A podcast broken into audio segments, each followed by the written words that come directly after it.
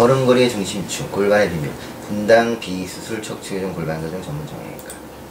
걸음걸이가 이상하면 제일 먼저 다리를 의심하기 쉽고 다리 길이가 달라 걸을 때마다 한쪽으로 기울어지거나 다리가 휘어 안짱걸음이나 팔자걸음으로 보기 싫게 걷는 것이라고 생각하는 경우가 많습니다. 그다지 틀린 말은 아니지만 걸음걸이 형태를 만드는 결정적인 역할은 다리가 아니라 골반이 맡고 있습니다. 골반의 주칫도와 같고 건물을 지을 때 기둥을 받쳐주는 역할을 하는 것이 주칫돌입니다. 주칫돌이 탄탄하고 갈아서 있지 않으면 건물은 그야말로 모래 위에 쌓은 성처럼 불안합니다.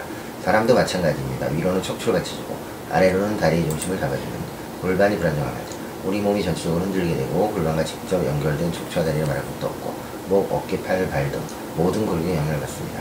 골반은 겉으로는 단단하고 강해 보이지만 속은 여립니다. 참성도 많고 웬만한 부담은 군소리 없이 견뎌냅니다. 그러나 지속적으로 가해진 압박과 견디지 못해 결국 골반을 붙잡고 있는 관절과 인대가 느슨해져 틀어지기 시작해도 그냥 참고 일만 합니다. 골반이 더 이상 견디지 못하고 비명을 지를 때는 이미 늦고 골반이 틀어질 대로 틀어져 신체 균형이 무너진 경우가 태반입니다. 골반이 틀어지는 형태는 다양하고 골반이 벌어질 수도 있고 골반이 안쪽으로 기울거나 돌아갈 수도 있고 뒤로 빠질 수도 있습니다.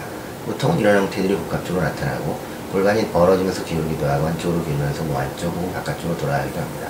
골반이 틀어지면 걸음걸이가 틀어질 수밖에 없고 걸음걸이 중심축 역할을 해줘야 할 골반이 틀어지면 자연스럽게 걸을 때 중심 잡기 어렵게 됩니다. 또한 걸을 때 골반과 연결된 다리를 자유롭게 움직일 수 있게 해주는 것이 고관절인데 이 고관절도 함께 틀어지는 경우가 많습니다.